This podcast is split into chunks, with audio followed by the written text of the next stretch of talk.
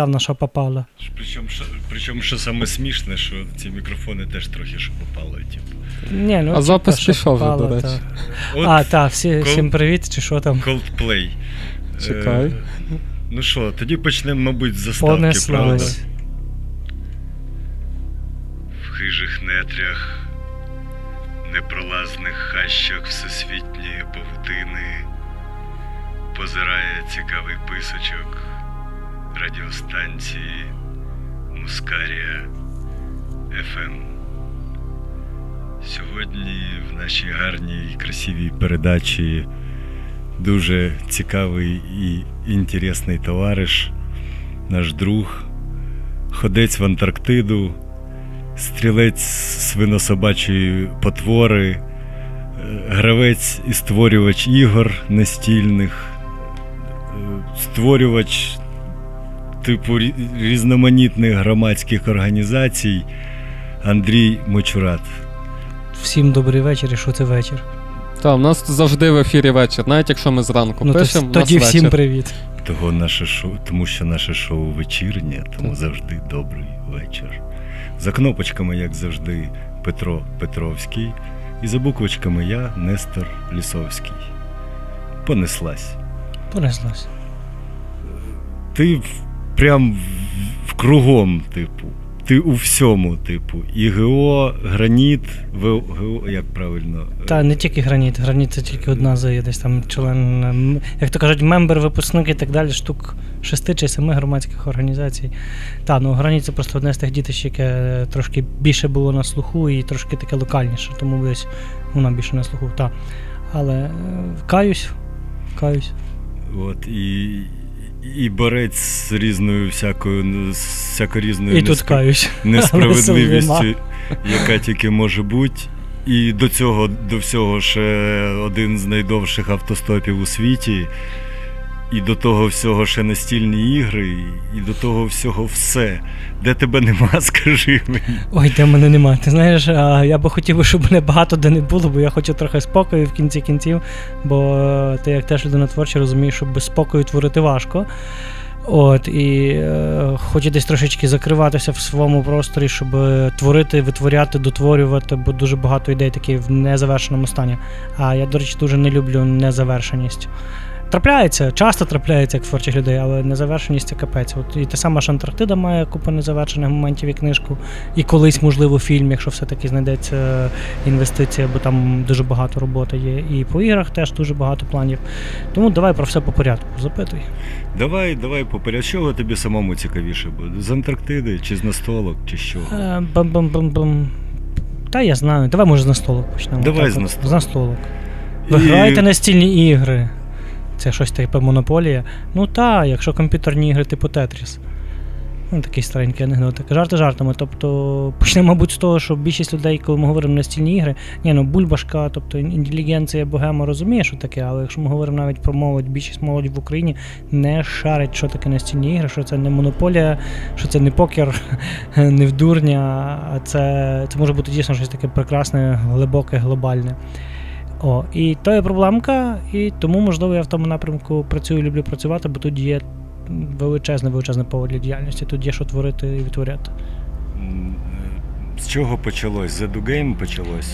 Е, EduGames е, як бренд, то фактично створювалося під низку освітніх ігор. І там можна говорити, що ті ігри, які не були прототипами чи не були для тренінгів розроблення, а ті, які вийшли друком, хоча б якимось тиражем, то це відповідно був бренд EduGames. Е, зараз, до речі, перезаливається сайт EduGames, там більше на історичну тематику.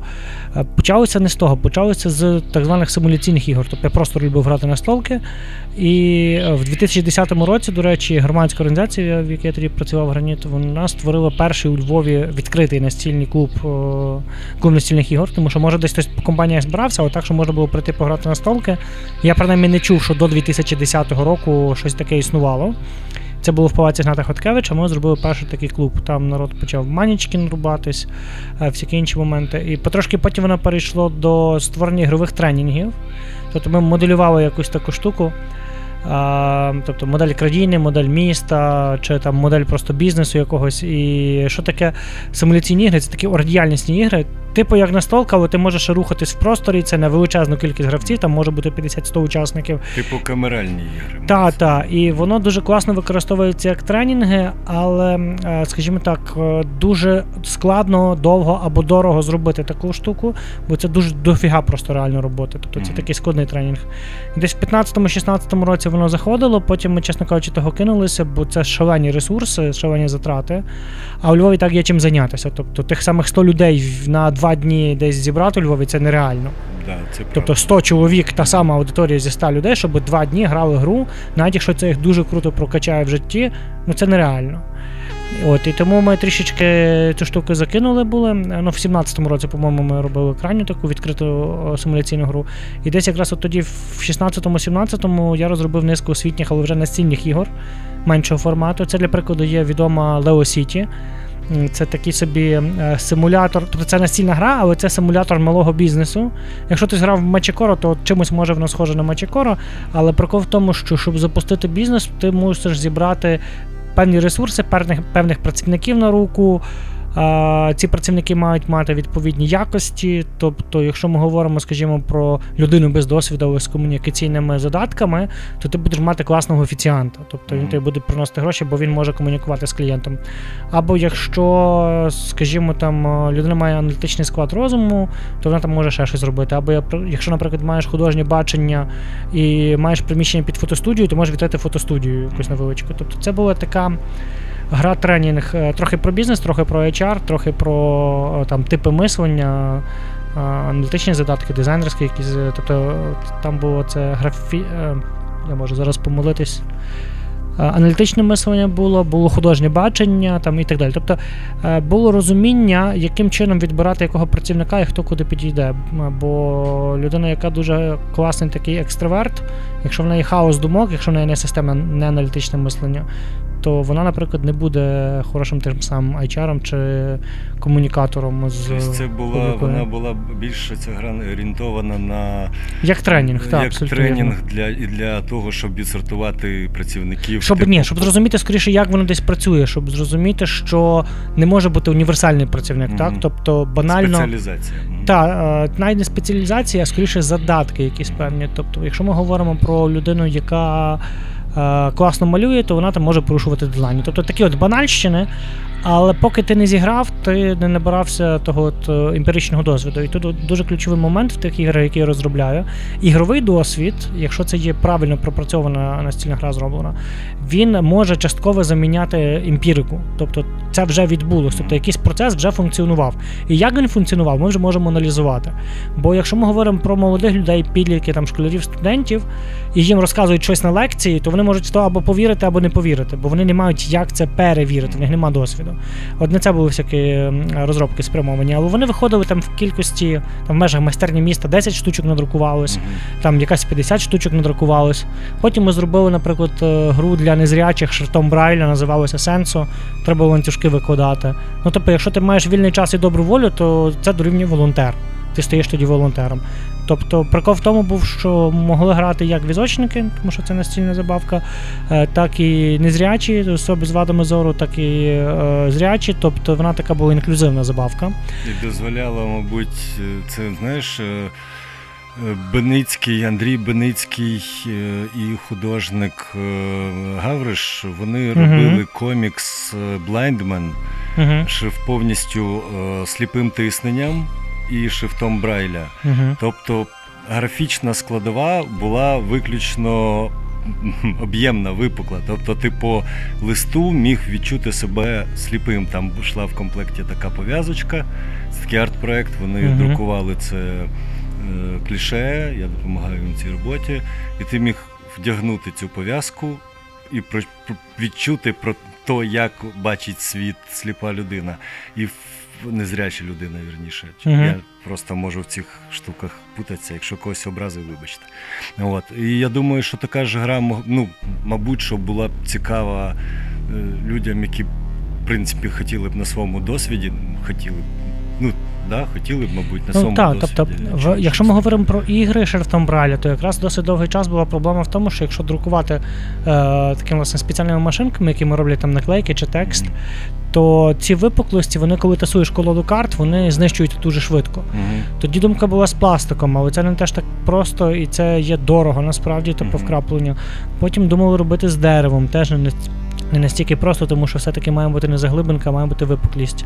А, от. Ну і це, це насправді не просто, але вражаюча кількість незрячих, яких є в Україні, ну така річ була би затребувана. Але ну направду зробити такий е, соціальний проект, щоб забезпечити ним величезну кількість там, товариства незрячих, це було б складно. Е, Є дуже багато бюрократичних перепон. Ну тобто, але була така от спроба зробити забавку. Ну і відповідно потрішки потрішки розвинулися до різних настільних ігор. Тобто гра, яка, наприклад, вийшла повноцінним тиражем до сторіччя Зунер, це є гра Галичина. Е, Wargame, тобто стратегічна військова забавка. Вона, в принципі, схожа на, якщо хтось може цікавиться, ігри GMT Games, але тут виникла наступна штука. Вона виявилася для більшості користувачів заскладна. Тобто люди відкривають коробку, коробка класно намальована. Ну тобто український продукт має бути або якісний, або не бути. Це, ну, десь моя позиція. Згоден з тобою. от, тобто купувати українське, то е, гівенце українське тільки тому, що воно українське, і ти потихеньку, бо іншого нема, ну це неправильно, це шлях нікуди. От, і тому гра була дійсно дуже добре історично пропрацьована, дуже добре графічно пропрацьована, це про українську польську війну. Але вона виявилася для більшості споживачів заскладна. е, Бо просто немає культури споживацтва. Тобто, в наше до сих пір більшість людей думає, що настільна гра це е, є така механіка кинь двень, кидаєш кубик, посунув фішечку, і що все, що це все настільна гра. А коли треба розвивати стратегію, коли треба оперувати історичними подіями, е, в грі Галичина там е, було 150 подій. Кожна з подій оформлена карточкою з історичною ілюстрацією або тематичною, або тої події, тобто це була фотографія переважно. І вони між собою були взаємопов'язані. Тобто тут це потрібно було грати, мовно кажучи, в шахи, тільки в форматі гри. А звісно, що шахи не кожен людина грає, хтось там грає шашки, хтось взагалі не любить такі речі. І е, тоді ми зрозуміли, що окей, класно, є попит на українські ігри, є попит на якісь такі розробки, але е, немає ще культури споживання. Ну і це був 18 рік, за три роки дуже багато всього змінилось. Е, Та, і тому вже поз'являлося багато цікавих забавок. Е, На жаль, якісних тиражних е, на тему української історії їх досі немає. Тобто є там якісь, можна їх назвати спробами, або там є вікторини якісь на історичну тематику, а от суто настільні гри на українську історичну. Але це вони не історичні, а швидше це сетінги, і вони Так, це просто натягнутий сетінг. Рівно так само є забавка Рюрик, е, яка дуже класно продається. Рюрик, боротьба за Київ українською мовою, дуже круто з монетками, тобто дуже класне оформлення. Е, Ну, але там, чесно кажучи, таке враження, що дуже-дуже сиро. Тобто це моя особиста думка, але насправді е, думка про цю забавку. Е, Тобто, якби вона так гралась, як виглядає офігенно, тоді та супер. А там немає, власне, отої боротьби за Київ як такої, там немає стратегії всередині забавки. Тобто це такий собі момент переставляти фішечки. Але дуже круто оформлено і на цьому, як то кажуть, зіграло. Але знову ж таки, ми, якщо подивимося на те, скільки, наприклад, в Німеччині випустили ігор там історичної чи освітньої тематики, тому саме що там про німецьку історію. і не тільки про німецьку історію, про Курськ є, є забавка GMT Games про бій на Курській дузі. Тобто вона само собою німецькою. Крутяк. Тобто мова йде про те, що саме українською для українців, от в чому питання. Але Ну, німці ігроте... німці одні з самих крутих європейських власне, власне. Прекрасний каркасон, е, Марса. Та Це так, на можна далі йти. те- те, забавка про забавка про зміни клімату німецький інститут. Мгм. Не буду називати, як е, може помилитися в назві, тобто, але була розроблена гра про там викиди СО2 і про заводи, і про екологію. Тобто в Європі це модно не тільки в Німеччині, а в нас це тільки починає доходити дуже здалека. Е, І тому класно цим займатися, класно розробляти. Е, Хтось, до речі, думає, що це дуже прибутково. Насправді на життя цим заробити є важко. Суто придумуючи ігри, от запускаючи їх там, тобто працюючи вже з поліграфією з видавництвом, що я до речі теж зараз роблю. Це вже реально, це одна з моїх зайнятостей. Тобто я зараз е, працюю. Одна з фірм, з якою я працюю, це Такамака, це український видавець, львівський видавець. Я для них виконую роль ігротехніка, тобто ігротехніка і менеджера. І тому е, цілу низку зараз нових ігор готуємо. Я не можу називати назви поки що, бо це свіжі Ясно. релізи. Але буквально в березні буде два нових релізи. І там до кінця до яких року. ти приклався. Так, до яких не то, що приклався, які от завтра ще буду допилювати однієї з тих ігор правила і так далі. Але зразу кажу, от е, так акуратненько зачеплю, хто любить українські казки, то той буде приємно вражений. Хоча більше не буду говорити про те, але це реально дуже крута розробка, яка стосується українських казок. Все, більше нічого тут казати не можу. Е, ще одна забавка є, хто ма, любить дуже специфічний вид спорту, популярний дуже, теж не буду казати, який. Е, не буду казати, який е, гра на кубіках, але теж дуже прикольна. Е, і от Нестор мовчить і правильно робить, але він зі мною в прототип грав і не один раз. Гра грається 20 хвилин буквально, і от вона зараз іде в тираж вдруг. Це Топ- бімба вийде, ми обов'язково зробимо можна мікро, буде огляд зробити. так. мікроогляд і, типу, да, я, я, я бачив прототип, і він прекрасний. І я зараз спробую штовхати там же ж і з іншими видавництвами все-таки продовжувати лінійку історичних забавок. Мгм. Тобто е, можна реально робити такий класний setting, щоб людина в downtime і. Downtime це коли один гравець чекає, поки походить інший гравець. Так? Е, на карточці банально дається QR-код чи текст, чи буклетик, і в межах гри люди ж там якісь речі дізнаються. Е, зараз, скажімо, роблю про там. Про правильне харчування буде гра одна. От. Так, я з- роблю радіоочі. Ми це називаємо радіолапки, коли ти робиш лапки, радіошляпа, коли ти знімаєш свою віртуальну віртуального кап... радіокапелюх, вибачте. Ну, Коли знімаєш і радіоочі, це коли я роблю великі очі, такі, що, блін. Настільна гра, яка вчить, як правильно робити тарілку споживчу, щоб не було там ужиріння, щоб було правильне харчування, щоб Крутяк. краще було. Тобто це тупо гра розрахована на дітей, де їм буде банально вкладатися в голову причинно-наслідкові зв'язки якісь такі інші штуки, тому що Знаєш, через гру це можна пояснювати. Ти знаєш, мені здається, що таку гру треба давати більшість, більшості дорослих. Тому що... Е, я от скажу таким чином: якщо ми говоримо, наприклад, про зуби, то дорослим вже пізно. Я зараз, я зараз маю теж моменти, що витрачаюсь дуже на стоматолога, і от мій стоматолог жартує, що зуби двічі даються безкоштовно, а третій раз треба платити за всі три рази. Е, От так, от навіть ті ж самі зуби. Якщо ми говоримо е, про те, що блін, просто нормальна гігієна, до якої треба привчити дитину, а більшість дітей цього не роблять. Вони забувають на зубну щітку, на йоршики, на нитки, на те, що це таке. Це в е, Богдан, здається, в йої комікс видавав тягни зуба. Так, Богдан вигадав. Це ну ми ти знаєш, ми з ними співпрацюємо. Комікс там теж є деякі ідейки. Будемо бачити, вийде реліз чи ні, але ведемо переговори. Тому о, та е, я от люблю робити якісь забавки, щоб не просто збухти барахта, що вони мають якийсь додатковий сенс. Тобто це є освітній, просвітницький, ще там щось. Ну але будемо чесними, про що би ми не зробили гру, якщо її класно видати. Якщо класно зробити там довідковий інший матеріал, вона буде пізнавальною. Мгм. Просто це має бути якась корисна тема. Тобто, ну, для прикладу, е, я собі слабо уявляю, чим могла бути корисна забавка про наркотики. Там, наприклад, та, от, про те, чим це може бути там наркотики чи коріння, чим можуть обернутися, оце вже, та, це вже може бути забавка. От, але е, працюючи власне із видавництвами, і з прямими замовниками, і що найважливіше з авторами, та я працюю багато з авторами, бо в мої обов'язки теж входить відфільтровувати, якщо автор приходить з якоюсь механікою. Е, Я от розумію, що того, що хочуть окремі люди створити, як творці ігор, е, це, на жаль, не зайде як е, продукт Комерційний. е, по тій простій причині, що е, в основному користуються популярністю забавки, які є на там 6 осіб. Забавки, які є е, там до 20 хвилин граються. Ну, до речі, ту гру, що ми грали, прототип, тримаємо інтригу, її можна грати в 6 людей і впаковується 20 хвилин. Та?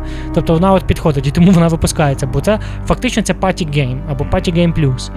І якщо правила елементарні можна пояснити за 2 хвилини, е, якщо її можна зіграти до півгодини, і в неї може грати більше 4 людей, та тоді вона буде мати комерційний успіх, якщо вона ще й коштує не дорожче, ніж 500 гривень. Тобто, якщо ми ставимо такі рамки, то це реально геймдизайнерам тупо викручуються руки. Але окей, навіть в тих межах починають виходити нові продукти, і як наслідок вирощується певне середовище споживачів, які там можуть купити рут, можуть купити забавки, які коштують 2 і більше тисячі гривень. Бо об'єктивно це собі не кожен може дозволити. І тут трішки як культуролог скажу, ну культуролог це така тварюка, не до психолога, не до Я соціолога. хотів тебе окремо спитати, що значить філософія. Фі... фі- Як ти Філософська вчився? антропологія. Філософська антропологія, що це за звір? Е, Що ну, це таке? от. Ну, антроп... антропологія це зрозуміло, та? Тобто, якщо ми говоримо про антрополог, то уявляємо собі, що хтось там десь купресається, щось відкопує. Ну так само Вони відкопування, вивчають- але вивчають людей. але з точки зору філософії, а не з точки зору там анатомії чи викупних решток. Тобто, це можна говорити про там такі речі, як антропогенез, про. Різні різноманітні явища. Наприклад, тема моя дисертація, з якої я збився та, і не дописав. Ну, були причини, 14 рік, війна. Е, я мав якраз, коли був на війні, отримав поранення, мав на захист виходити з тою роботою, тому мені не до роботи було. То в мене тема була соціальна міфологія в молодіжному середовищі. М. Тобто це рахуй і реклама, і маркетинг, і стереотипи, і меми, І комікси. та, і сюди ж відносяться і субкультури, і так далі. І так далі. І громадські організації сюди відносяться. Тобто соціальні міфи, тобто маніпулятивний конструкт, створений групою осіб чи одною особою з метою контролю, маніпуляції, ще там чогось. Оце є соціальний міф. Але типу щось рано чи пізно йде не так, і чому власне це соціальний міф, а не просто конструкт, ця фігня починає жити своїм життям. Тобто творець її вже не контролює, воно пішло як брехня по селу. Тобто воно видозмінюється, це так само, як казки рухалися, це так само, як якісь там легенди, стереотипи, фейки. От фейк це дуже прикольний приклад е, соціального міфу. Він спочатку створений спеціально, щоб ввести в оману, а потім він може там обростати, мутувати і просто ходить вже сам по собі. Ну, Мальчики в трусиках і жарені снігирі. Так, абсолютно. І е, тут е, треба розуміти, що багато, наприклад, соціальної міфології вона створюється там чи з політичною метою, тобто перед виборами там поділ ми, вони і так далі. так далі. Тобто, фактично, я досліджував конструкти, які стосуються дуже багатьох речей, і от вони називаються соціальною міфологією, бо вони схожі за конструкцією. Ти Так от. ці штуки в настолках? Звичайно, що я про це ж і говорю. Що відповідно, навчившись аналізувати такі от конструкти, я також розумію, що, по-перше, про певні речі, які є популярні завдяки соціальним міфам, можна робити. Мож, можна цей матеріал використовувати і як наратив, і як певну механіку. Е, от, і, власне, думаючи про то чому заговорив про соціальну міфологію, думаючи про соціальну міфологію маніпуляцію, я почав цікавитися теорією, теорією ігор. Але теорією ігор як психологічною теорією, потім, відповідно, підчитав, о, прикольно, я ж з першої освіти ще пам'ятаю, бо вона технічна, що є математична теорія ігор. Тобто є культурологічна, є психологічна і математична теорія ігор. Якщо ми говоримо про математику, там рівновага наша, гра з нульовою сумою, всі діла, тобто це статистика, це там прийняття рішень е, найоптимальніших в певній ситуації. Окей. Якщо ми говоримо про психологію, то це якраз маніпулятивний контекст. Якщо ми говоримо про культурологію, то це відповідно явище, це артефакти, які створюються, і оце вже фактично ігри. Е, Бо знову ж таки, мене інколи запрошують, це так трішечки відходжу в сторону від ігор саме як настільних. Мене е, інколи запрошують читати найчасто якісь тренінги чи лекції, що таке гра, що таке ігрофікація, як грою можна викладати. Тому що е, маркетинг це гра. Ти Реклама це гра. просто всі мої питання Я на, стараюсь. на, так. на, на раз. Якраз Та, е, власне ми розмовляли з Ярославою Яковлєвою, ти Мгм, знаєш, Звичайно, що так. за якраз за освітні настолки, за. Бо вона якраз в якійсь такій хольцерівській чи подібній школі працює, Мгм. де йде упор якраз на ігрофікацію навчального процесу.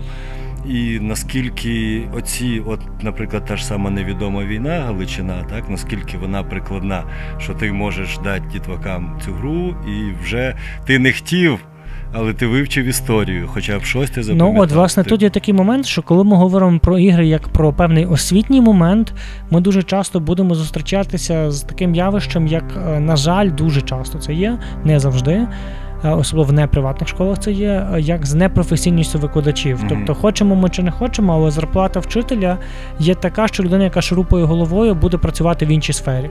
Тобто е, інколи це може поєднуватися. Я, для прикладу, викладаю в it школі, але я там маю завантаження пару годин на місяць, і більшість викладачів так само працюють в сфері IT, але вони мають е, завантаження невеличкі. Це скоріше хобі. Вони діляться досвідом, бо ті кошти, які вони отримують, це умовно. Ну це, це просто смішно. Це вони час е, е, затрачений собі не покривають суто на лекцію, а це що треба готувати, це матеріал.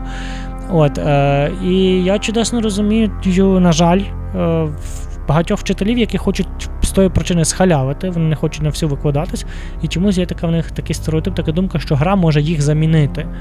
І інколи ми, коли проводили навчання для вчителів, як грою там чи, чи як можна розробляти з дітьми ігри, то одна жіночка там на другий день фасилітації проговорилася і каже: Ну я хочу таку гру, щоб я от її принесла в клас, розпакувала і більше нічого на уроці не робила. Мгм.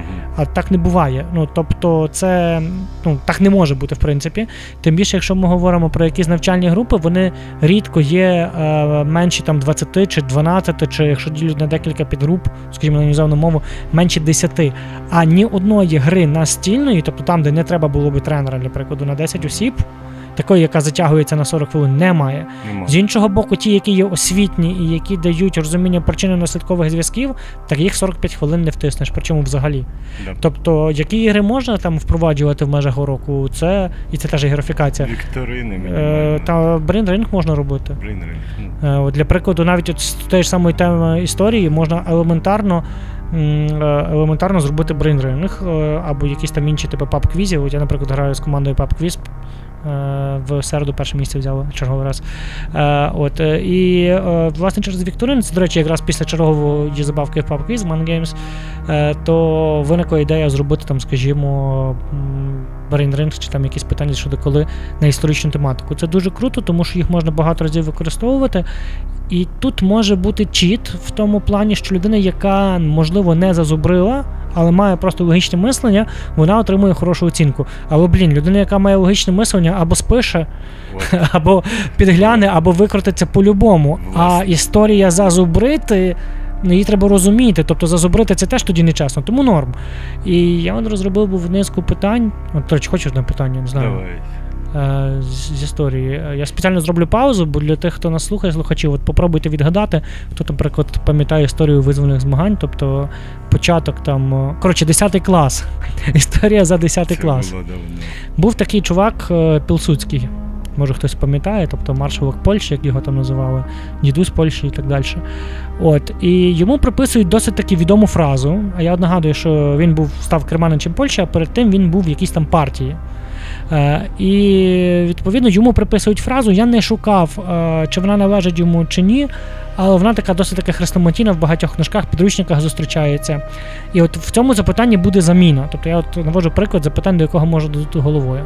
Що Йозеф Пілсудський, коли його запитали про політичні погляди, сказав наступну фразу. Ну, нібито сказав наступну фразу, що е, увага, тут буде заміна, заміна в цьому е, запитанні. Я зійшов з потягу X на станції Незалежність.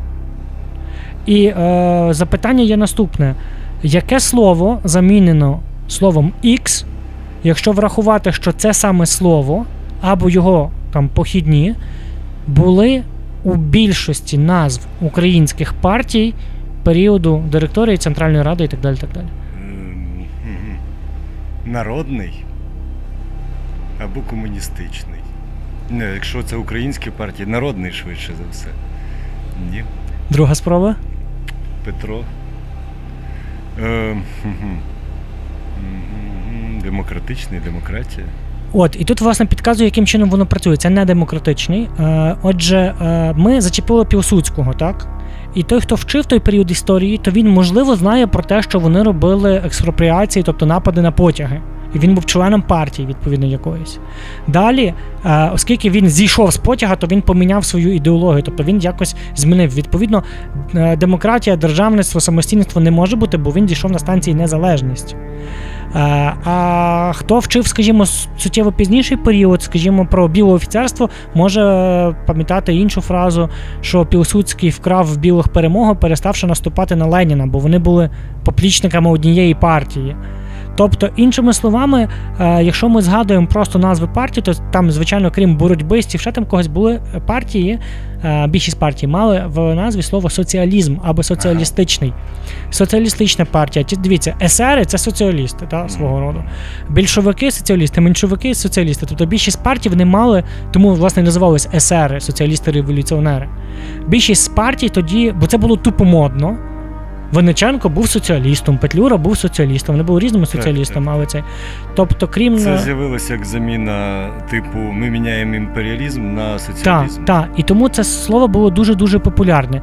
Відповідно, правильну відповідь на це запитання може дати людина, яка просто знає назви партій. А це, до речі, питання ЗНО, яка просто знає, в якій партії був Пілсудський. А це відповідно теж е, момент підручника, яка просто подумає, а що ж могло бути. Е, Ну, якщо не протилежність, то принаймні не в одному руслі з словом незалежність. Хтось може просто цю фразу знати. Ну, Тобто, якщо ти маєш хоча б чув- якісь навколо думки, Я чув версію, здається, з. Хтось її, її перефразовували цю фразу багато разів. Я якусь версію, якусь ще версію пам'ятав.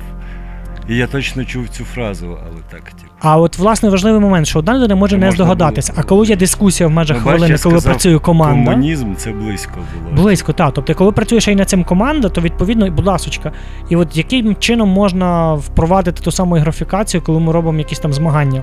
Е, Ми б'ємо, ми мінус перетворюємо на плюс. От я люблю казати, яка наша суперсила, мінус перетворити на плюс. Тобто слабкість на якийсь позитив. Слабкість того, що неможливо в класі там на 25 людей зіграти гру, бо треба як мінімум 5-6 тюторів, 5-6 викладачів, щоб кожен дивився над тими декількома учнями, які будуть грати настільну гру. То коли ми говоримо про формат, скажімо, брейнрингу або якоїсь такої взаємодії, то між собою взаємодія, скажімо, там 4 команди. Які можна менторити там чи е, може керувати ними одна людина, Мгм. так, всіма чотирма командами. Тому що між собою е, змагаються чотири команди, кожна з яких змагається спільно. Тобто ми маємо протиставлення командній грі до конкуренції. Конкуренція це двигун гри. Якщо в грі нема конкуренції, якщо в грі нема дефіциту ресурсу, якщо в грі немає гострого кута, Ну або це кооператив. Проти- окей, але все одно є конфлікт. Так, конфлікт. Мгм. Тобто е, кооператив відрізняється тим, що конфлікт є між гравцями і куском картону, Мгм. е, який в Або той момент майстром. уособлює власника, е, кажу, власника, не власника, автора, розробника Мгм. цієї гри. Так само, як коли ми граємо з комп'ютерною забавкою, ми граємо не з комп'ютером, ми граємо з програмістом, ми, зна, ми граємо з тим, хто написав сценарій. Тобто мова йде про те, що конфлікт є завжди, тобто за щось борються. Якщо немає за що боротися, гра не відбудеться. Ну, ми грали з тобою в декілька таких ігор, де взаємодія між гравцями мінімальна. Мінімальна і вона не цікава І стає. того воно да, просто унило. От і тому взаємодія в форматі того ж самого, скажімо, брейнрингу чи іншої такої командної гри, е, в тому, що між собою гравці взаємодіють, щоб щось зробити спільно. Це є розподіл праці, це є організація роботи. Так. А між собою команди вже е, змагаються, і тут вже є конфлікт. Є одночасно відчуття братерства і відчуття, що ти з кимось б'єшся, борешся, змагаєшся і так далі. І так далі. От, е, але на жаль, якщо ми говоримо про настільні ігри, то такі от речі їх можна впроваджувати, але це ніколи не буде гра на 15 хвилин чи на півгодини. Тобто е, Ну, класно було б робити змагання на день такі. Але якщо ми говоримо про не знаю, там олімпіади, змагання між школами, вони відбуваються день. Олімпіада з якоюсь там історією, вона менше декількох годин не відбувається. От е, ще одне запитання, хочеш так? От Давай, смели. теж про історію. На цього на цей раз про історію Холодного Яру. Всі, О, всі ми знаємо важко. про так звану Республіку Холодний Яр. Так. Е, і е, в той час взагалі було популярне таке явище, як отаманія. І е, республіки створювалися на кожному кроці. Дуже багато було отаманів, вони хотіли підкорятися е, якійсь там владі, кожен собі сам був, як то кажуть, отаманом і так далі. і так далі. Ну і відповідно за інерцією, причому підкреслюю за можливо там калькою з радянської інерції, е, Холодний Яр почали називати республікою. Е, чим відрізнялася Холодноярська організація, яка насправді не могла бути республікою. Чим відрізнялася Холодноярська організація? Ну, там можна ще говорити про, е, про Чорний ліс, е, тобто ми охоплюємо цей от райончик. Е, такий критерій, який виділяє зі всіх інших схожих утворень, чому вона категорично і ніяк не могла би називатися саме Холодноярська республіка. Мабуть, що був е, основний. е, Як зараз скажу. От, думай, формулюй. слово. І оце якраз це завдання є не стільки на те, щоб подумати, скільки на те, щоб його сформулювати. Мгм. Типу, республіка має на увазі, що є конгломерат правління. Нема одної... за, за глибоко береш простіше, це для дітей. Нема монархічної особи, типу, нема одноосібного Бери ще простіше. Ще простіше. Тобто десь, можливо, правильно йдеш, але ще простіше. Це ж для дітей завдання. Типу, зроблялось. Є одна людина, яка рішає все. Ні. Там це все ще простіше. Е, Прикол полягає в тому, що республіки якраз називалися республіками, бо вони типу оголошували незалежність, як нас зараз в Криму, так? І потім оголошували як незалежний суб'єкт, не е, оголошували, що це були радянські республіки, з'єднання з більшовиками. Мгм. Те саме, що в нас зараз відбувається. Чому ДНР і Вони не були ні з ким об'єднані. Вони, були- не втрачали вірності і підпорядкування е, Українській Народній Республіці. Тобто Холодноярська республіка не могла бути саме республікою, бо вона це була частина Української Народної Республіки. Вона ніколи не була окремою Ага, республікою. ага. Вона була холодноярською організацією. Ага. А от ідея про те, що якесь Тобто утворення сіл. в республіці не може бути. Так, абсолютно. А от утворення якихось певних сіл чи якихось певних сил, які ставали на бік нібито червоних, а насправді хотіли просто відокремитись, якраз і називалося спекулятивною метою в радянській історіографії республіками, щоб показати, що вони є незалежні від Української Народної Республіки. І більше того, питання є настільки глибоке, і з ним можна пропрацьовувати е, з класом чи з групою після того, як вони закінчили, скажімо, ту саму забавку. Е, проведіть аналогії з сучасним світом, сучасністю. Маємо те саме. Тобто ДНР і ЛНР тому і є окремими типу республіками. Тобто це взято те саме, що 100 років тому, щоб вони могли приєднатися, умовно кажучи, до Росії, як це приєднався Крим. Тому що республіка може війти, умовно кажучи, в федерацію. А без того, що це є окрема республіка, це є територія України. Тобто е, тут вже залежить просто від компетенції викладача чи того, хто проводить, але от я навів, для прикладу, ті самі ж моменти, нібито простого брейнрингу, здавалось би. Але тут не є запитання Вікторина, тобто ти не те, що зазубрив чи не зазубрив. Мінімально орієнтуєшся в питаннях і пам'ятаєш мінімальну історію, і вже можеш, в принципі. Е, та, тобто логіка, якісь такі інші речі. Це якщо ми говоримо про ігрофікацію процесу, тобто це не є настільні забавки, але це є те, чим я теж займаюся, те, по чому я проводжу трен- тренінги і так далі. І так далі. Ну і відповідно хотілося б, щоб якомога більше людей грало, купувало і споживало, тобто культура споживання просто настільні забавки, які є, мають глибоку стратегію. Тобто я не кажу в D&D, тобто чи якісь там інші речі, які Це займають добу. прекрасний варіант. Це прекрасний Для варіант. D&D погоджуюсь. майже нічого і не потрібно, крім жмені кубіків і, І двох того, хто кни- буде вести. і двох книжок з інтернету, так, які можна скачати. І, типу, насправді є прекрасні, типу, Basic Set, де е, там на 24 сторінки, де зразу написано декілька квестів, готові персонажі. е, Готові карти, і, типу, От, ми, і- ми я власне зараз- так колись і входили в ДНД ще років страшно сказати скільки, дуже давно. От, і я власне зараз починаю, е, ну не починаю, над нею вже працюю розробку, яка брала би щось дуже дуже дуже так слабенько, небагато від ДНД.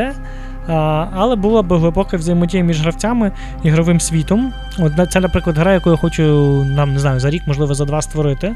Спочатку я якраз хотів про Холодний Яр таку забавку робити, але зрозумів, що на жаль, цільова аудиторія людей, які куплять гру про Холодний Яр і які будуть грати щось типу ДНД, вона дуже мало перехрещується. Тому, до речі, гра про Холодний Яр можливо буде до кінця ще року. А, Тут карантини трошечки призупинили процес, але є вже багато розробок. Але це буде щось таке середнє між освітньою забавкою і паті-геймом, тобто досить таки коротка річ. Е, От. Ну і підсумовуючи по іграх, тому що я про ігри можу говорити досить багато. Я знаю. Точніше, навіть не так. Е, Я розказав про розробки, про чим займаюсь. Е, Ще скажу такий один міф. Дуже часто побутує думка. Ігри, то це ж для дітей, це ж типу те, то все то. Я на тренінгах дуже часто задаю це запитання, і ніхто не може з першого разу відповісти. Ну, може, це буде слухачам цікаво. Річ, яка не річ, явище, структура, інституція, це можна по-різному називати. Явище, скоріш найкраще. Тут е, явище, яке, е, в принципі, до більшості з нас дотичне. До більшості не напряму, але кожен з нас е, за певних тих чи інших обставин е, може мати дуже тісний, е, дуже тісну комунікацію з цим явищем, з цим процесом, з цим от чимось. І це зовсім не дитяча, не знаю, там з'ява, формат, річ, процес. Тобто це зовсім не дитяча штука. Це абсолютно доросла, нормальна штука, яку ніхто не сприймає жартома.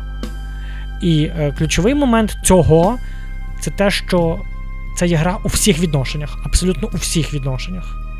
Я кажу, назвіть мені, що це. Хтось скаже, ну театральна вистава там, чи ще якісь інші речі. Хтось трошки прокачаний каже флірт, бо Сім'я. флірт, наприклад, це гра.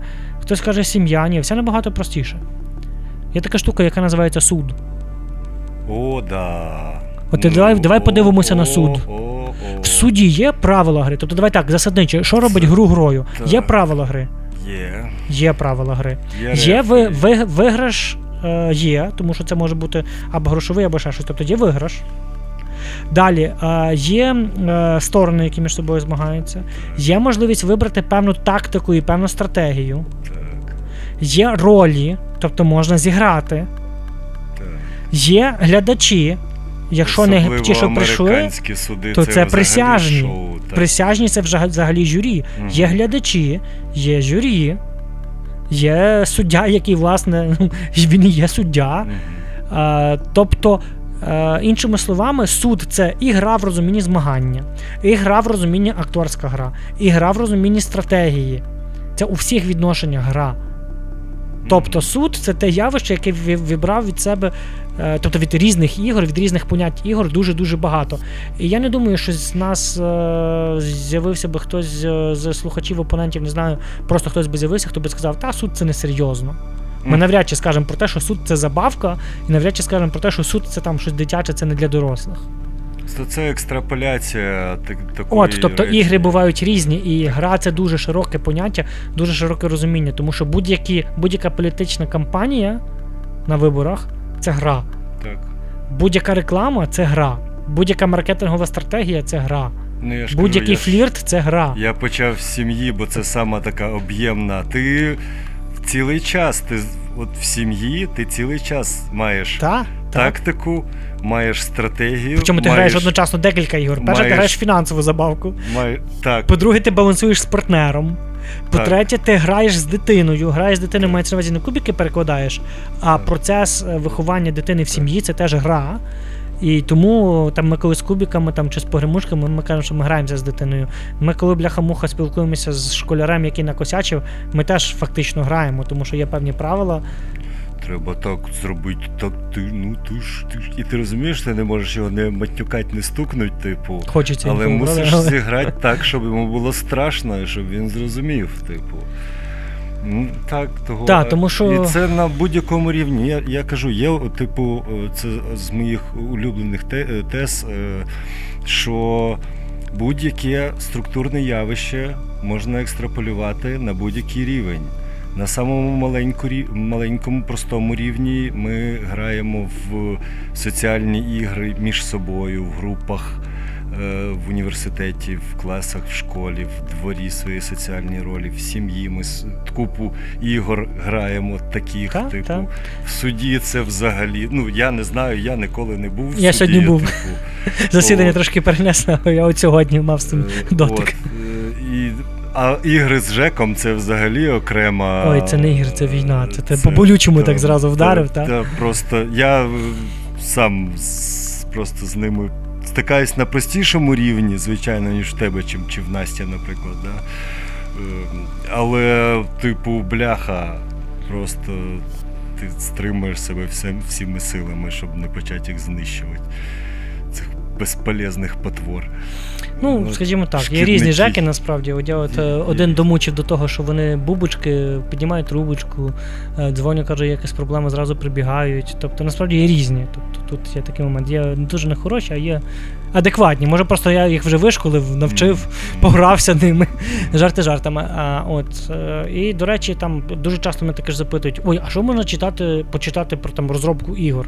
Ну, ніби як є якась література, е, там, скажімо, як розробити гру і тому подібне, але все те, що там підноситься на високі п'єдестали, і є, скажімо, іншомовного походження там, англійською мовою чи ще щось, людина, яка хоча б трішки шурупає там, не знаю, в психології, в соціології, в математиці, вона там не знайде нічого. Там настільки банально трivіальні речі написані, тому що за кордоном це нормально. За кордонів за кордоном може бути, тобто Америку беремо так, може бути якась книжка, яка як для олігофренів пояснює очевидні речі.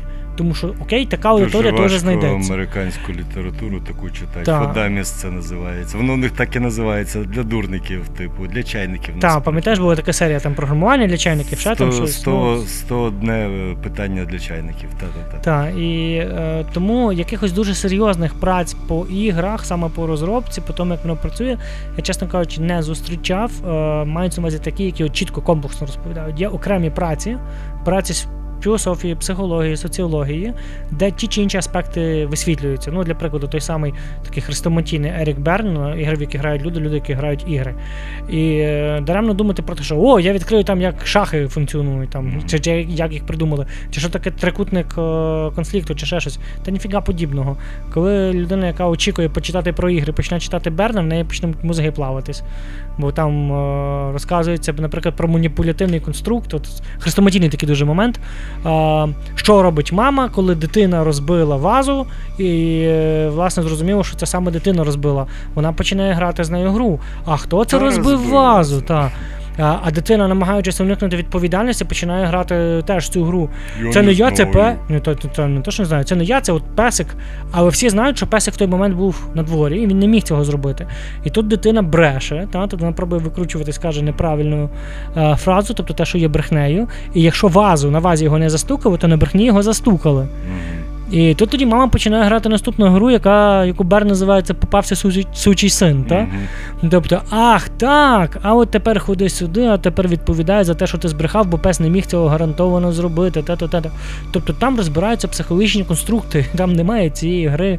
е, Треба кидати кубик і вибирати Мгм. карточку з колоди. Але окей, це гра. Чи якщо ми говоримо про, е, про рахунок. е, Правильної стратегії з обмеженими ресурсами, це про того ж самого Неша говоримо, так? То окей, це теж буде гра, але це буде математична статистика або математичне моделювання. Е, і банально, от, е, якщо хто дивився фільми на схожі тематики, там про того ж самого Неша, для прикладу, там був такий епізод, е, по-моєму, якраз в ігри розуму, а можливо, ні, не пригадую вже точно. Коли двоє чуваків підходять до дівчат, їх кадрити, і власне вони розписують це питання е, за рівновагою Неша, е, хто як і що міг би зробити. Тобто, чи там те саме зрівняння не нульовою сумою, чи варіант вибору, або е, були такі дуже багато фільмів навіть на цю тематику схожу, що там от граєш в лотерею, чи ти вибереш ті двері, чи ти вибереш ті двері, підсовують математичну формулу. От, будь ласочки, це математична теорія ігор. Це теж, це теж теорія гри, але інакшої. Досить непогано, непоганий бложик веде. Боже, забув прізвище. Чувак з Філендіго. Е, Борисенко. Боже, не пам'ятаю. Я не пам'ятаю, я, я приліплю посилання, типу, якщо комусь буде цікаво. Е, Він якраз розбирає якісь ігрові механіки, розказує, як це працює. Досить так по ділу, простенько. І Ну, ігри це класно, тому що україномовних ресурсів такого типу, ну їх реально дуже-дуже Да. мало. Але з'являються, Але знаєш, з'являються, це дуже з'являються огляди, клас, з'являються огляди правил, з'являються українські летсплеї, з'являються українські розпаковки. Ну от і це е, прикольно. і це, дуже круто, бо це контент український. Так, так. От, ну чесно кажучи, треба пам'ятник ставити людям, які розпаковки знімають. Я от скільки забавок там мені дарують, інколи купую, я не маю. Типу, мені, влом знімати розпаковку. От, знімати летсплей це реальніше, а знімати розпаковку мені дуже-дуже влом. Але можливо найближчим часом, ну, якщо на розпаковку, то якісь огляди почну робити, бо, бо треба, бо це легше пояснювати. З тою ж самою галичиною. Ти собі не уявляєш, хоча є два відеоогляди, є пояснення правил, як е, задовбали люди простенькими запитаннями. Але якщо всі ці запитання зібрати в одне відео, то це буде декілька годин, його ніхто не буде дивитися. Це треба робити серію таких mm. Відеобложиків. Ру- Ніяк руки не доходять. Факи розписувати. Так, та, ну буду колись робити по тих іграх, які розробляю, але зараз просто тупо руки не доходять. Тому. А... Якщо з наших слухачів хтось знає класну літературу по ігрофікації, якщо О, вона так, до речі, існує, навіть мені було б цікаво. пишіть в коментарі, пишіть в особисті. Я більше Е, того навіть скажу. Може хтось має свою гру, яку хоче видати. Ну, ставайте в чергу, але подавайтесь, жарти жартами. Зараз, оскільки я в основному працюю, ну, EduGames це мій бренд. Зараз я працюю з компанією Takamaka, але вони мають можливість видати і вони видають дуже багато всяких речей.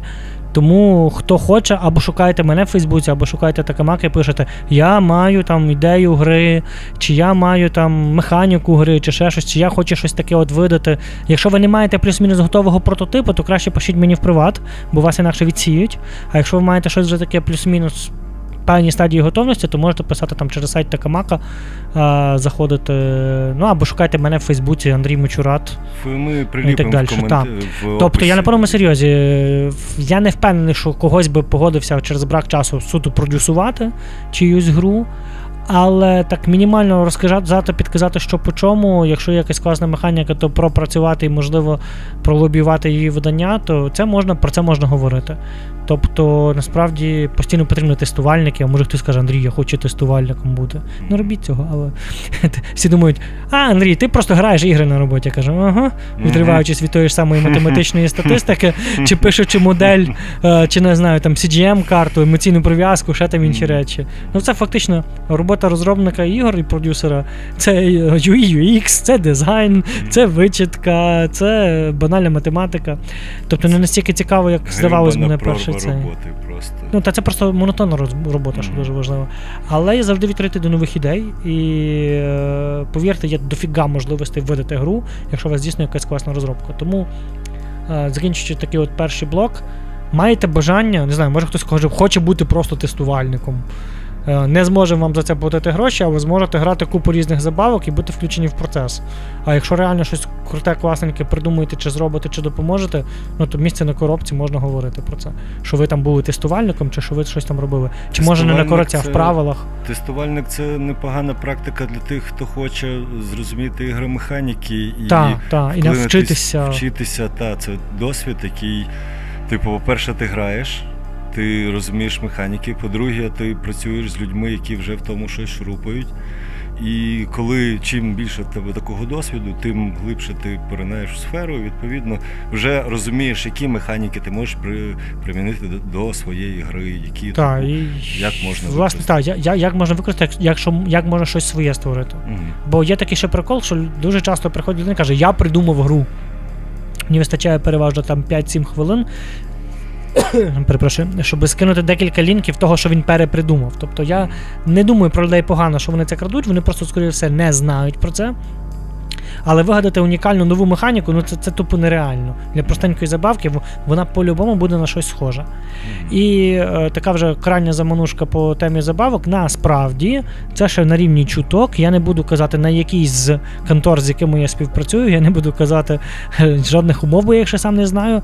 Але мені так вже акуратно натякнуло, щоб я шукав собі помічника геймдизайнера, щоб я шукав помічника, який буде допомагати придумувати.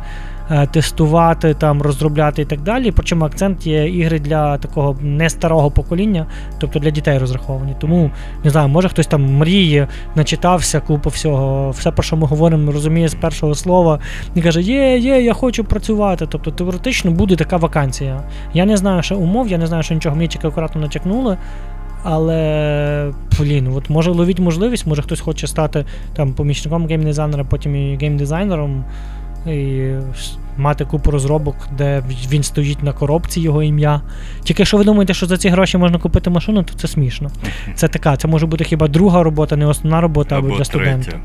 Так, ну в мене це третя, напевно. Крім от. тих, які не рахуються за роботою, типу. Тобто жарти Ти- жартами, це абсолютно ти, нормальний відкритий розроб- кол. Ти розробляєш, наприклад, прекрасні пазли з е, е, цих з труб Так, я з, з е, сантехнічних труб роблю пазлики, так. Люблю. Я просто зараз е, ремонт себе вдома робив і.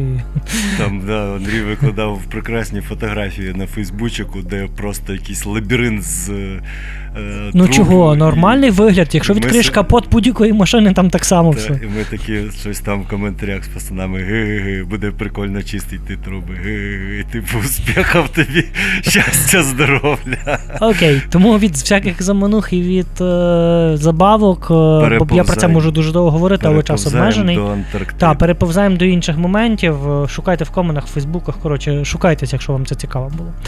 Е, до Антарктиди кажеш, так? Давай. Окей. А що в нас, до речі, по хронометражу? Ще, ще, ще трошки маємо час. У нас часу стільки, скільки ми захочемо. А, Ми- окей, Хіба окей. що в тебе обмежений час? Ні, ні, я можу побалакати, але знову ж таки, треба, от знаєте, хочу так і не повторюватись, бо вже було багато е, пригод е, було описано в різних ефірах. Е, але ну, нікуди від того не втечу, все одно буде щось повторюватись. Десь там можна говорити про Антарктиду, можна говорити загалом про мандри, але загалом про, про, про мандри це дуже об'ємно, тому десь може про якісь екзотичні екстремальні мандри і Антарктиду. О, Да, Ну от 53 хвилина зараз, якщо що. 53 хвилина. Тобто О, навіть годину ми ще не записали. навіть годину я ще не трендю. Е, окей, Е, не розсушись Та, і та, та. цей. е, мені чайочку наливають. Можна ще Це мені. класно. О. Тобі можна, якщо ти ще поставиш чайник Петро, Мгм. якщо в тебе є там можливість Є. кнопочку, типу. О, ну і що? Я так забіжу наперед е, з сумної новини, так? Почну. Тобто я зараз почну з сумної новини, тоді сьогодні чаю.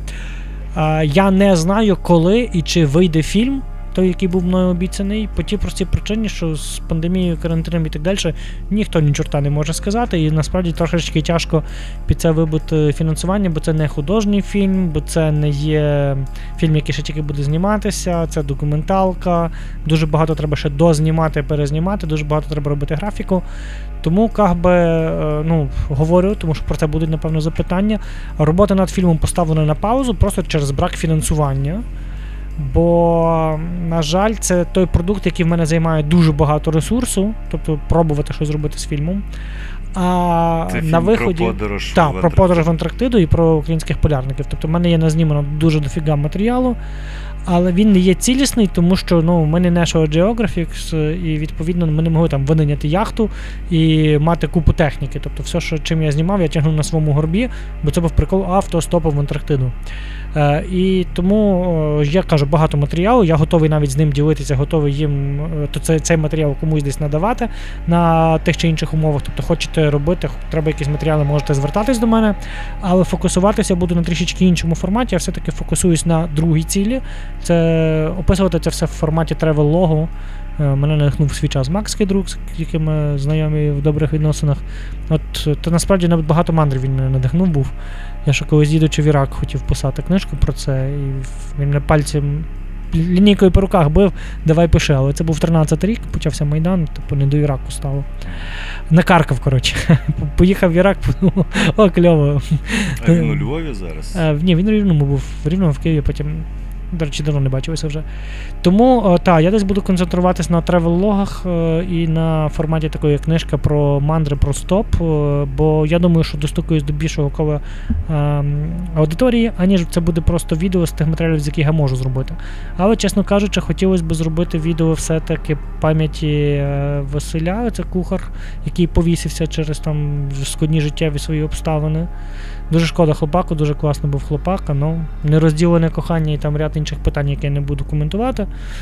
Тобто дуже багато речей, які я назнімав в Антарктиді, я назнімав саме завдяки цьому покиному вже Василю. Тому в його пам'яті щось треба буде обов'язково зробити. Я просто не буду ставити жодних дедлайнів.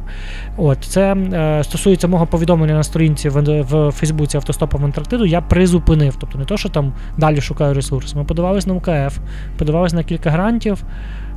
Через пандемію нам, до речі, так і відписувало, що типу ваш, е, ваша заявка пройшла була, але через те, що є пандемія, у нас урізають бюджет, і тому, на жаль, ви попадаєте в резерв.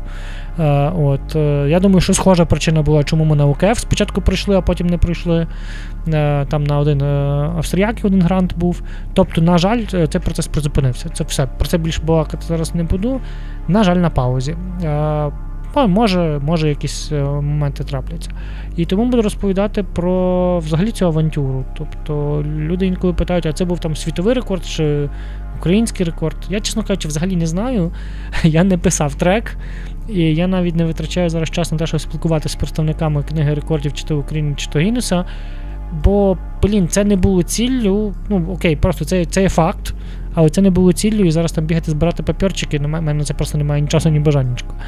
Тобто, якщо хтось сенсу оспорить це, то окей, тобто я посунусь, я буду другим, третім, п'ятнадцятим чуваком, який не зовсім до Антарктиди доїхав, бо я ж не був на південному полюсі. Я ж до станції Академік Вернадський доїхав. О, таке. Але про цю штуку можу розповідати. І перш за все, це було для мене таке собі перезавантаження. У мене був дуже складний 18 рік. Я якраз тільки видав гру Галичина. Е, На жаль, у мене там сімейні були обставини, тобто дуже близькі родичі е, мали проблеми зі здоров'ям колосальні. Е, От, і тому я би навіть назвав, що це було з одного боку поїздка, з іншого боку експедиція, з третього боку трошечки навіть втеча. Інколи так от втікати від того всього, що навислано тобою, це, це дуже класно, це дуже круто. Е, Такий і, собі ретрит. та, такий собі ретрит. І воно тривало загалом 4 з лишнім місяці, і це була, скажу так, найдовша і по часу, і по відстані моя безперервна мандрівка. Е, хоча, знову ж таки, враховуючи, що майже два місяці я жив на станції, то це ще під питанням, може і не найдовша, якщо викинути тих два місяці, що я жив в одній локації. І тому пропоную дивись, побудувати таким чином запитання. Ти запитуй, тобто чи обоє запитуйте, а я буду пробувати вгадувати хід думок. Окей, е, та я думаю, що спочатку, звідки взагалі, взагалі вилізла ця ідея в Антарктиду стопом. Е, Колись типу, одного дядька запитав, на що він йде на Еверест. Він сказав, там ще не був. А, о, ну, типу, Чи, чому саме на Антарктиду, бо а, я не, там ще не був. а не на е, А, о. інший север? Зрозумів. І А- чекай, і зразу я зразу спитаю, а ти, а ти вже далі будеш. Ти вияснив саме головне питання житті, смерті, вселенної і всього такого? Чого білі Ні. медведі не їдять пінгвінів? Ні, ну. А, Це, мабуть, найбільш заїжджений прикол, який ненавидять полярники, тупо ненавидять Я полярники. знаю, я знаю, я Е, старався. Полярники ненавидять оцього запитання і журналістів. Так. Бо журналісти задають це питання. Так чого Жар- медведі не жарти, жартами. Я не Та знаю. тому що наприклад. різні полюси південний і північний. Серйозно, Петро, ти спалився перед цією нашою Я почну тобі е, почну розказувати з іншого моменту. Коли в 16-му році, так, це був вже 16-й рік, я ще проходив перепідготовку. Не маю права сказати де, тому що я ще тоді думав, що я буду на фронт вертатись. е, То нас, зокрема, тренували таким чином, що ми, скажімо, мали дуже серйозне фізичне навантаження. Е, І після того ми мали відстрілятись по мішенях. І нам от задавали такі от каверзні запитання. І оце так стьобно, коли, типу, прибігає чувак, хоп, відстрілявся по мишенях в десяточки, от просто лялечка, просто супер. Пробіг там ще одне коло, прибіг, і йому е, задають питання, чого від мене не їдять пінгвінів. Він такий, е, різні полюси, тин-тин-тин, і не попадає нікуди. Взагалі нікуди. Його мозок тупо не перемкнувся на стрільбу. І ці речі були постійні. І він такий стоїть, реально обісраний, типу, блін, що ви зі мною тільки що зробили. От, це ну, такий дуже-дуже примітивний момент, але от сам той факт. Тобто ти сконцентрований на стрільбі, тобі задали запитання, яке не стосується місця, де ти знаходишся, твоєї поточної роботи, і ти знаєш, в принципі, на це діло відповідь, але не очікуєш цього питання. Там були гірші там ребуси. Там треба було, наприклад, взяти корінь квадратний з 13 і заокруглити до меншого. І Ти такий 13, так, на що 13, ага, 16, четвірка, трійка, 3, 3, 9, 3. І поки ти це пропрацював, а тобі ще ж потрібно відпрацювати стрільбу, ти вже нікуди не попадаєш, в тебе вже руки по-іншому працюють. Е, ти там е, був пригнутий, біг, думав над цим ділом, коли ти пригнувся, ти став повний зріст чогось. І здавалось би, воно не завжди, до речі, так явно е, відображається, але це от питання мене асоціюється з тим полігоном, де нас ганяли і знущалося набагато там серйозніше, ніж питання про ведмедів і білих, білих пінгвінів. Тому, как би, е, цікавий феномен, цікавий стереотип, що більшість людей ну, над цим не задумуються, взагалі не задумуються. Ті, хто задумується, то це так от може чуть-чуть мозок в інший напрямок запустити. Це, це одна, з, одна з, з насправді з наших е, улюблених тем, наскільки, типу, наскільки скафандр, ну я так це називаю, Мгм. умовно, фізіологія, оце все. І е, впливає на, тв- на твоє сприйняття, на, на твоє битіє, на твоє життя, типу, на твоє с- сприйняття навколишнього. І ці моменти переключки, наскільки ти їх класно можеш, типу, свідомо урегульовувати, і наскільки на це треба, типу, ну, зусиль. Зусиль тренувань на те, щоб Мгм. ти, типу, зміг взяти верх над фізіологією, щоб ти реально міг називатись вищою твариною, а не нижчою. Хоча здавалось би, так? Хоча здавалось би. Тобто, коли ти під обстрілом і тебе питають табличку множення, ти її не згадаєш. Принаймні, коли перший раз це точно. Деякі так не згадають. Ні, ну люди, які прекрасно вміють рахувати, ну тобто це окреме питання. Ну і власне, так от війна частково була і пов'язана з тою всією ситуацією, бо а, от об'єктивно до 18-го року я про станцію академік Вернадський тупо ні чорта не знав. Тобто я знав казочку, яку мені розказав був батько, який прочитав її десь в якійсь газеті чи щось в тому роді, що нам цю станцію передали не просто так, а нібито там було золото полуботка, і її і станцією Британія розрахувалась, щоб не віддавати золото полуботка, яке нібито цей гетьман поклав в британський банк. Не задавайте цього запитання полярникам, якщо хочете, щоб вони з вами про щось далі розмовляли. От просто не Ти задавайте. всі задав ці питання, я так розумію. Е, ні, я просто про це ой, про це питання я знав, що їдучи туди, завдяки, зокрема, Євгену Дикому. Так от, все по черзі. Тобто ми дуже мало знали, поки не помінялось керівництво Національного антарктичного центру. І коли, власне, його очолив е, Євген Дикий, е, якого я знав за Ідару, бо ми в одному підрозділі воювали, то зайшовши просто до нього в гості. Я от зрозумів, що там фільму немає про Антарктиду, е, відео в такій кількості, принаймні в, вільному доступі, що можна було взяти, теж немає. Е, Книжки суто про те, як ми там її теж немає, і так далі. так далі. І мені запропонував, що от попробуй там зняти, якщо не фільм, то принаймні тобто ідея була в тому, що е, ми проговорили, що можливо щось таке вчудити, щоб більше розповісти про полярників, якщо вдасться, то зняти фільм і так далі. так далі. А почалося все з того, що я запитав, чи він прапор Айдару вивісив в Антарктиді. Ну, типу, Айдар, і це, до речі, теж соціальний міф. Це ж там дуже крутий батальйон і так далі. так далі. Не применшуючи побратимів, не применшуючи заслуги цього батальйону. Але насправді дуже багато що зробило 80-ка чи 24-ка, але їм ж не можна було, наказу не було. Він такий, та то не ми, то Айдар.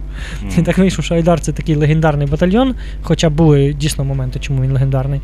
І тому це от Стьоп, типу, там вивісити прапор Айдару в Антарктиді, Мгм. типу, якого, е, типу, для чого? Ну, просто по приколу. Це от в стилі айдарівських жартиків було. І тут е, Євген каже: ти знаєш, я там ще сам не був. Тобто він сам океанолог за спеціальною спеціалізацією, але він, будучи директором НАНЦу, ще на той момент в Антарктиді не був, і більше того, він приїхав туди на півтора місяці пізніше, ніж я. Вперше він туди попав. І якраз зі станції йому робили екскурсію по навколишніх володіннях. От, але він, тим не менше, сказав мені наступну штуку: що блін, я тобі нічим допомогти не можу по добиранню, але якщо ти якимось чином доберешся до е, станції, то зможеш там пожити безкоштовно, тому що з тим немає проблем, тому що там є сезонники і так далі. і так далі. Тобто, не тому, що типу на халяву, як дехто, до речі, мене запитував на там розповідях, а тому, що я їхав туди просто робити роботу. Я їхав туди знімати, робити роботу, висвітлювати, і я за це не отримував коштів. Як це, наприклад, відбувається не тільки в науковці, бо там ж не тільки науковці, там є дизелісти, ті ж самі водії е, зодіаків, тобто човнів, е, медик, кухар, сезонні дослідники, тобто там дуже багато ще різного іншого персоналу, а на неукраїнських базах це взагалі колосальна величезна кількість персоналу. І, а тут я робив ту ж саму роботу, але ще й безкоштовно, і на мене держава не витрачала коштів там на дорогу. Тобто це не була розвага, це була така з одного боку авантюра, з іншого боку кусок праці. До речі, недавно бачив, як недавно, десь рік тому бачив оголошення, хто має новозеландську або австралійську візу, можна влаштуватися там на полярну станцію Нової Зеландії, там просто захмарні суми зарплат, тобто то, то все, то тільки от проблема, де взяти новозеландську візу або австралійську. Це ж одна з, наскладні, це одна з найскладніших віз, е, ну, принаймні для українців. Це не так просто зробити. Е, От, але жарти жартами. Е, Тоді виникла така ідея, яку я спочатку відсунув, тому що було купа інших проблем. Це був початок 18-го року. Я так думав, ну окей, добре, осінню побачимо, тому що заїжджати тут треба було так, щоб бути в лютому в Чилі в Пунта-Аренасі. Тобто, якщо ти просто купуєш собі квиток на літак, на три літаки, якщо з України десь так приблизно, напевно, то ти можеш добратися туди за дві доби. От тупо зі Львова за дві доби ти можеш бути в Чилі. Тобто не просто в Чилі, а там звідки стартує корабель. Ну, і ще там пару діб і ти на станції. Тобто тиждень і ти на станції. Е, Полярники трошки довше добираються, вони там пересадки мають. Але ну как би, блін, то це не цікаво. Тобто, от сам, сама назва автостопом в Антарктиду. Я коли зробив був паблік автостопом в Антарктиду, запостив його почав постати, з мене сміялось там купа людей, типу, кпинило, що я типу піарюся, те то все то. Але коли я запостив фоточку, що я на станції, от тоді це вже дуже-дуже колосально змінилося. Хейтери і- відваліть. Так, ну типу, блін. Е, як то кажуть, чувак сказав, чувак зробив. Е, От, е, і там було дуже багато різних перипетій. Тобто е, я зробив свою, виконав, умовно кажучи, свою місію, яку ставив перед собою розповісти про полярників, хоча б тим, що якщо зібрати сукупність моїх ефірів, зустрічей і розповідей про те, що я там побачив, як працює станція, як я туди добирався і так далі, і так далі, то воно, ну, якщо не перевищить, то стоїть десь в одному рівні зі всіма інформаційними повідомленнями, не маю на увазі на сайті чи на Фейсбуці, а інтерв'ю і так далі, які були з полярниками або е, працівниками НАНС за весь період, поки існувала станція. Тобто я вважаю, це дуже багато. Тобто це тільки офлайн зустрічі десятки. А І- на сторінці там е, фотки, і відео є. Так, так, абсолютно. І тут виникає питання, що ой, Андрій, ну ти ж примазався, ти ж не полярник. Типу, а я ніколи не казав, що я полярник. Я навпаки кажу: ей, народ, я, я просто я журналіст, який е, зловив просто медійну фішку. Я, я зрозумів, яка фішка буде легша, як легше достукатися до підлітків. А чувак був на стані. І чо? Типу, на станцію можна туристам попасти, просто це дуже дорого, але туди можна зайти на яхті, хто має 10 тисяч доларів, може собі там тиждень потусувати по Антарктиді. Тобто, але для мене 10 тисяч доларів це якась дуже захмарна сума для того, щоб пожити 5 днів на яхті в Антарктиді. Тобто це дорого. А кораблі там коштують взагалі 24 і 35 тисяч доларів. Е, ну, це ціна квартири. Е, От, а є люди, які можуть собі це дозволити. От за останній рік я мінімум двох людей консультував, як можна повідпочивати, по-перше, в Антарктиду. Тобто їм там нормально закинути 15-20 тисяч доларів за там круїз на тиждень. Ну окей, хай їдуть, хай дивляться українці. Тому то серед українців це було дуже мало популярно. Американці, там, скажімо, скандинави і так далі, їх дуже багато. Їх заходять багато на станцію, тому що там можна виходити. Українська станція Академія Вернацька одна з небагатьох, на яку можна попасти, попасти туристам. От просто по рації сказали, типу, привіт-привіт, ми там Вернацький, Вернацький, ми такий-то корабель, у нас тут така та кількість туристів, чи можна до нас в гості. Ну, там дивляться по розпорядку, типу, ну сьогодні ні, давайте завтра після обіду заходити. Чуваки там тусуються на кораблі, потім заходять на пару хвилин на станцію. Так от, власне, е, просто полярники, як і будь-які науковці, вони дуже часто не люблять пафосу, вони закриті в собі. А ще там був такий режим в совєтському стилі. Вони не хотіли інтерв'ю давати, а часто не хотіли давати інтерв'ю, тому що журналісти переважно в нас новинарщики. Угу. Тобто дуже мало хто пише розгорнуті матеріали. Переважно це є там бігаюча дівчинка, яка за заданням редактора має на позавчора дати швидесенько матеріал на тему, в якій вона ні в двері ногою. І тому, відповідно, е, журналісти чи журналістки вони не можуть нормально підготуватись, бо обмаль матеріалу, і вони сформують якісь запитання, але ці запитання вони дуже часто ображають науковців, бо ну, це ж їхнє життя. Але звідки має журналіст взяти? Добре, зараз вже багато матеріалів, про що можна розпитувати. Для прикладу, я пам'ятаю, писав інтерв'ю з таким собі паном Бахмутовим, він геолог.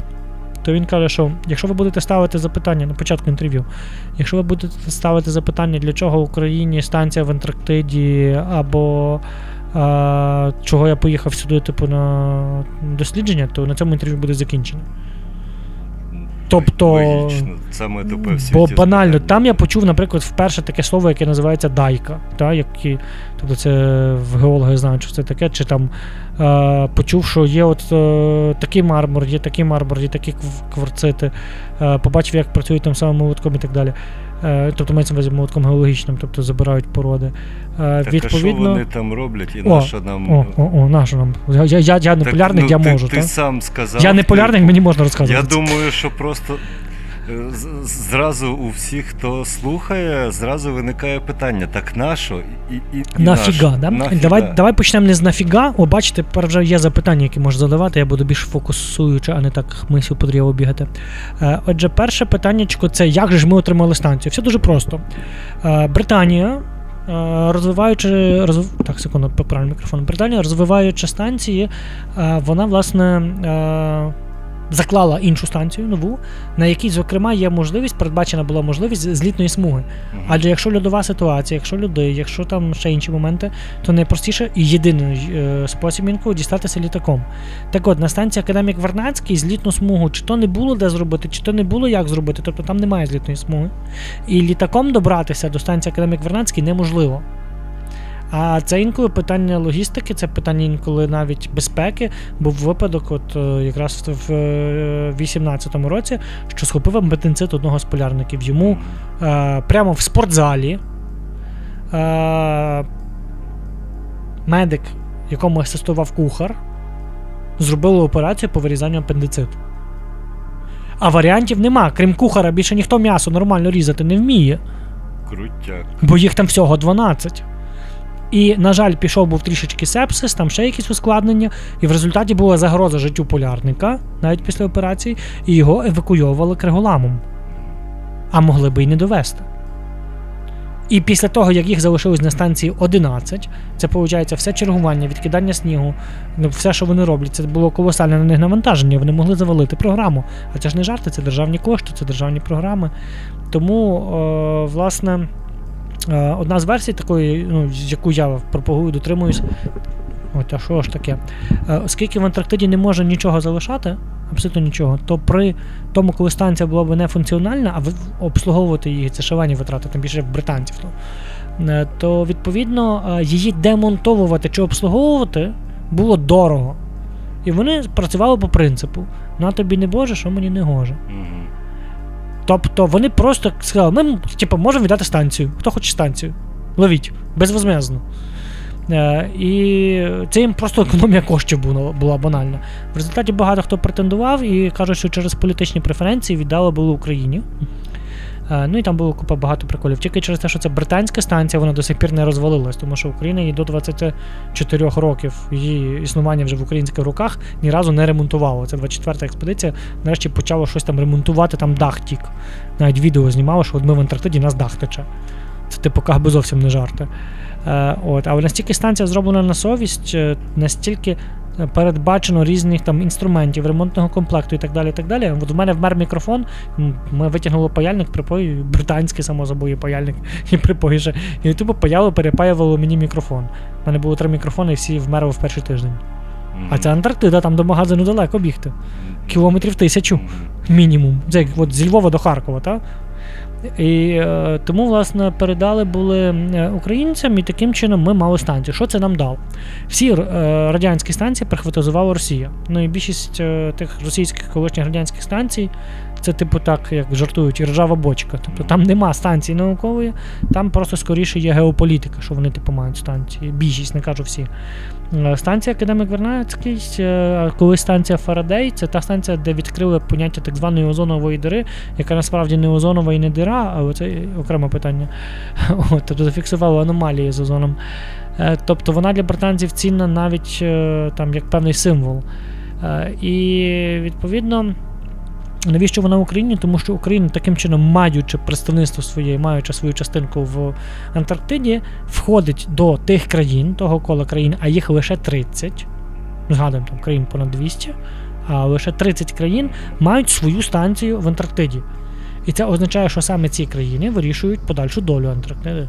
Вони вирішують, що і як далі буде відбуватися. Це є право голосу на світовій арені, це є престиж. Тобто це от з політичної точки зору. Далі другий момент.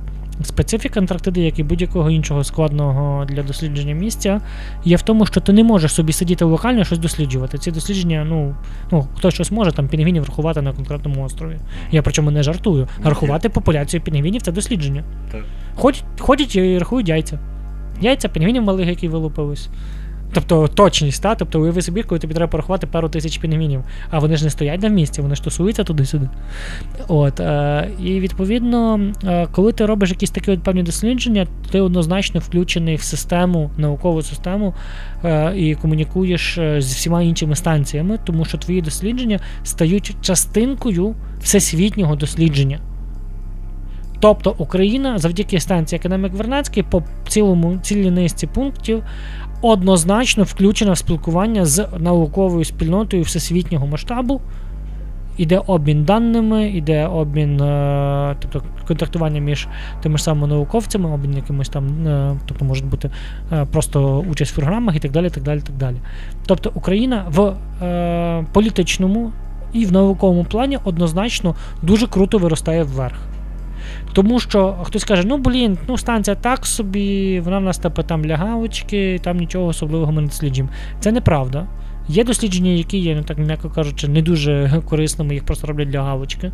Там фітопланктон, наприклад, платон е- фільтрувати в воді, тобто фільтрується вода морська на кількість планктону, на кількість там е- можуть солі досліджувати, можуть ще там якісь інші речі.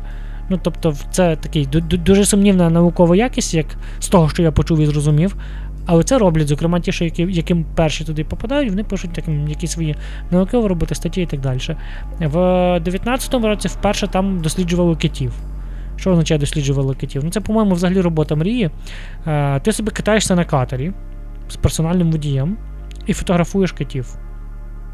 Клас. Правда? І тобі за це гроші платять. Клас.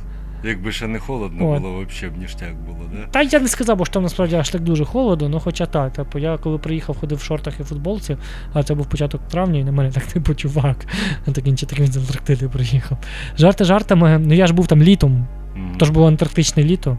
Воно нічим не відрізняється від львівської зими. Скільки... Ага, ага, ясно. Це тупо львівська зима, тобто це не є плюс якийсь супер холодно. Мінус 3, щось таке. Ну, Мінус, мінус 5, 10, мінус 15. 10. Найбільше було, по-моєму, мінус 18, і ми при мінус 18 і 95% вологості якраз ночували в наметі. Ага. Ну, тобто, таке. Це я зараз про цей епізод розкажу, це взагалі окремий епізод. Тобто, ча- частково через те, що ми просто ставили експеримент, тобто ми такі, тобто не було якихось дуже жорстких умов, і там немає дуже низьких температур, там інші небезпеки чигають. Тобто, банально йдучи на човні, на тебе може так надути, що в тебе буде переохолодження, і, можливо, летальне. У мене був випадок, коли я сидів на носі човна, і я був в гумовцях, але в звичайних гумовцях, не зі співненого ПВХ, не такі, як там Арктика, а просто в звичайних гумовцях. Ну, я взагалі їдучи туди, не розумів, що мені треба буде гумовці. Ну я ж в Антарктиді там сніги, та, тобто я готувався як до гір, Карпат зимою. А там острів, там постійно з водою. Ти вискакуєш з човна в воду, заходиш в воду, щоб сідати в човен, а температура мінус 2 води. Так, буває вода, буває в рідкому стані мінус 2. Завдяки соленості і ще там інших речах. Тобто, якщо ти замочив ноги при мінус 2, в тебе ампутація ніг може бути потім. Легенько. да, Ну, елементарно, це відмороження. Так от, я не замочив ноги, бо я був в гумовцях, сів наперед, і ми йшли відповідно там на якісь певні швидкості на тому зодіаку до материка з острова. Кілометрів і мені- 30, мабуть, десь. Ну, десь так. та. І мені просто завдяки цим халявкам і то, що я сидів спереду, мені надуло холодним повітрям.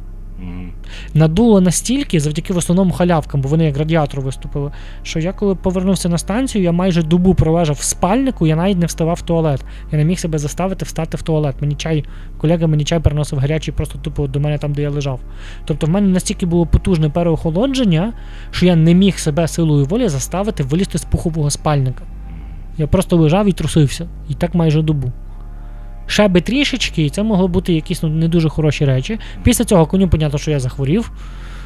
От, але слава Богу, була аптечка, тобто там в мене чуть бронхіт не почався був. Жарти жартами. Е, і тому там зовсім інші небезпеки, про які ти отак от зразу не думаєш. Е, от, е, найбільша небезпека це тобто, якусь дурість туди там вчудити, там, скажімо, вилізти на айсберг. Ну, ми лазили насправді. Тобто підпливаємо, типу пінгвіни тусуються на. Чи там не пінгвіни, а тюлені тусуються. Їх ж треба познімати. Ну, типу що, береш, типу, льодоруб, льодорубом туди, закріплюєшся, шнурком прив'язаний до човна.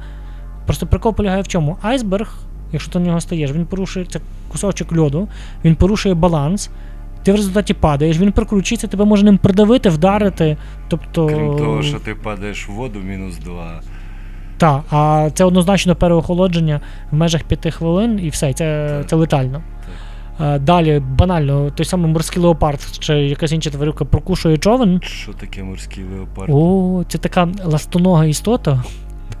Давно не- навіть не ластонога, перепрошую, бо це не морський котик, це з ластами такий морський савець, сіос, як їх називають. А, морський савець довжиною до 4 метри може бути. М'ясоїдний, в якого голова і щелепа такі, що він, от коли відкриє щелепу, то голову невеличкої дитини може відкусити зразу за один хід. Це м'ясоїдна тварюка, яка офігенно плаває. І Так. как би він ще й майже з котячих поводиться в нього котяча поведінка така. Та не, не даремно їх називають котик, леопарди і так далі. І от він може погратись, прокусити човен. Ем, Тобто я для прикладу не вмію плавати. Ага. Я для прикладу не вмію плавати, я це ти те, сказав, що був. називають, типу, морський котик. Ні, ні, ні, Ні. Морський це- котик він має такі Він типу руки. чорний. Е, с- ага, все. Морський котик має такі типу руки. Е, Він більше схожий, дивись, це тюлень, фактично. все, Але це м'ясоїдна тварюка, яка може їсти. Тих самих тюленів. Він якраз він їсть. От він їсть пінгвінів, не білі ведмеді. понял. Ага. І в мене є навіть відео зазнято з відстані там. Ми зазняли відео з відстані десь сантиметрів 40 під водою, як тюлень їсть пінгвіна. ти заливав його кудись? А ні, звичайно, що. Таке відео, звичайно, що не залите. Це секрет хай. Е, Ну, це не секрет хай, це просто авторське право, бо такі речі дуже важко зняти. Ми там декілька днів полювали на те, щоб це відзняти. Це було знято зі штатива на GoPro під водою. Той момент, коли ти стоїш на березі, і біля тебе за метр 4-метровий хижак. Угу. Дикий 4-метровий хижак, який как саме в той момент обідає. Розумієш, так? От, до речі, був випадок з Ігорем Диким. Я не бачив цього, я лише чув. Був випадок з Ігорем Диким. Це не є родич Євгена Дикого, але це львів'янин, який був, зокрема, бейскомендером у 19-му році, тобто найстаршим на станції. От е, розказували історію про нього полярники, що десь якось він чи то на човні був, чи то ще десь. І е, до нього там морський леопард проявляв ініціативу і поліз. Ну, Ігор, недовго думаючи, взяв лопату і по морді пояснив, хто альфа. Красавчик. Просто. Да. Каже, що морський леопард відсунувся в сторону, пускав волів і подивився обіжним поглядом. Красота. Ну, це дика природа, там, там Да, тільки там так. без лопати не обійдешся. Там тільки так. Але знаєш, от той момент реакції людини, коли людина бере Зробив лопату. футболку. В дикій природі без лопати нікуди.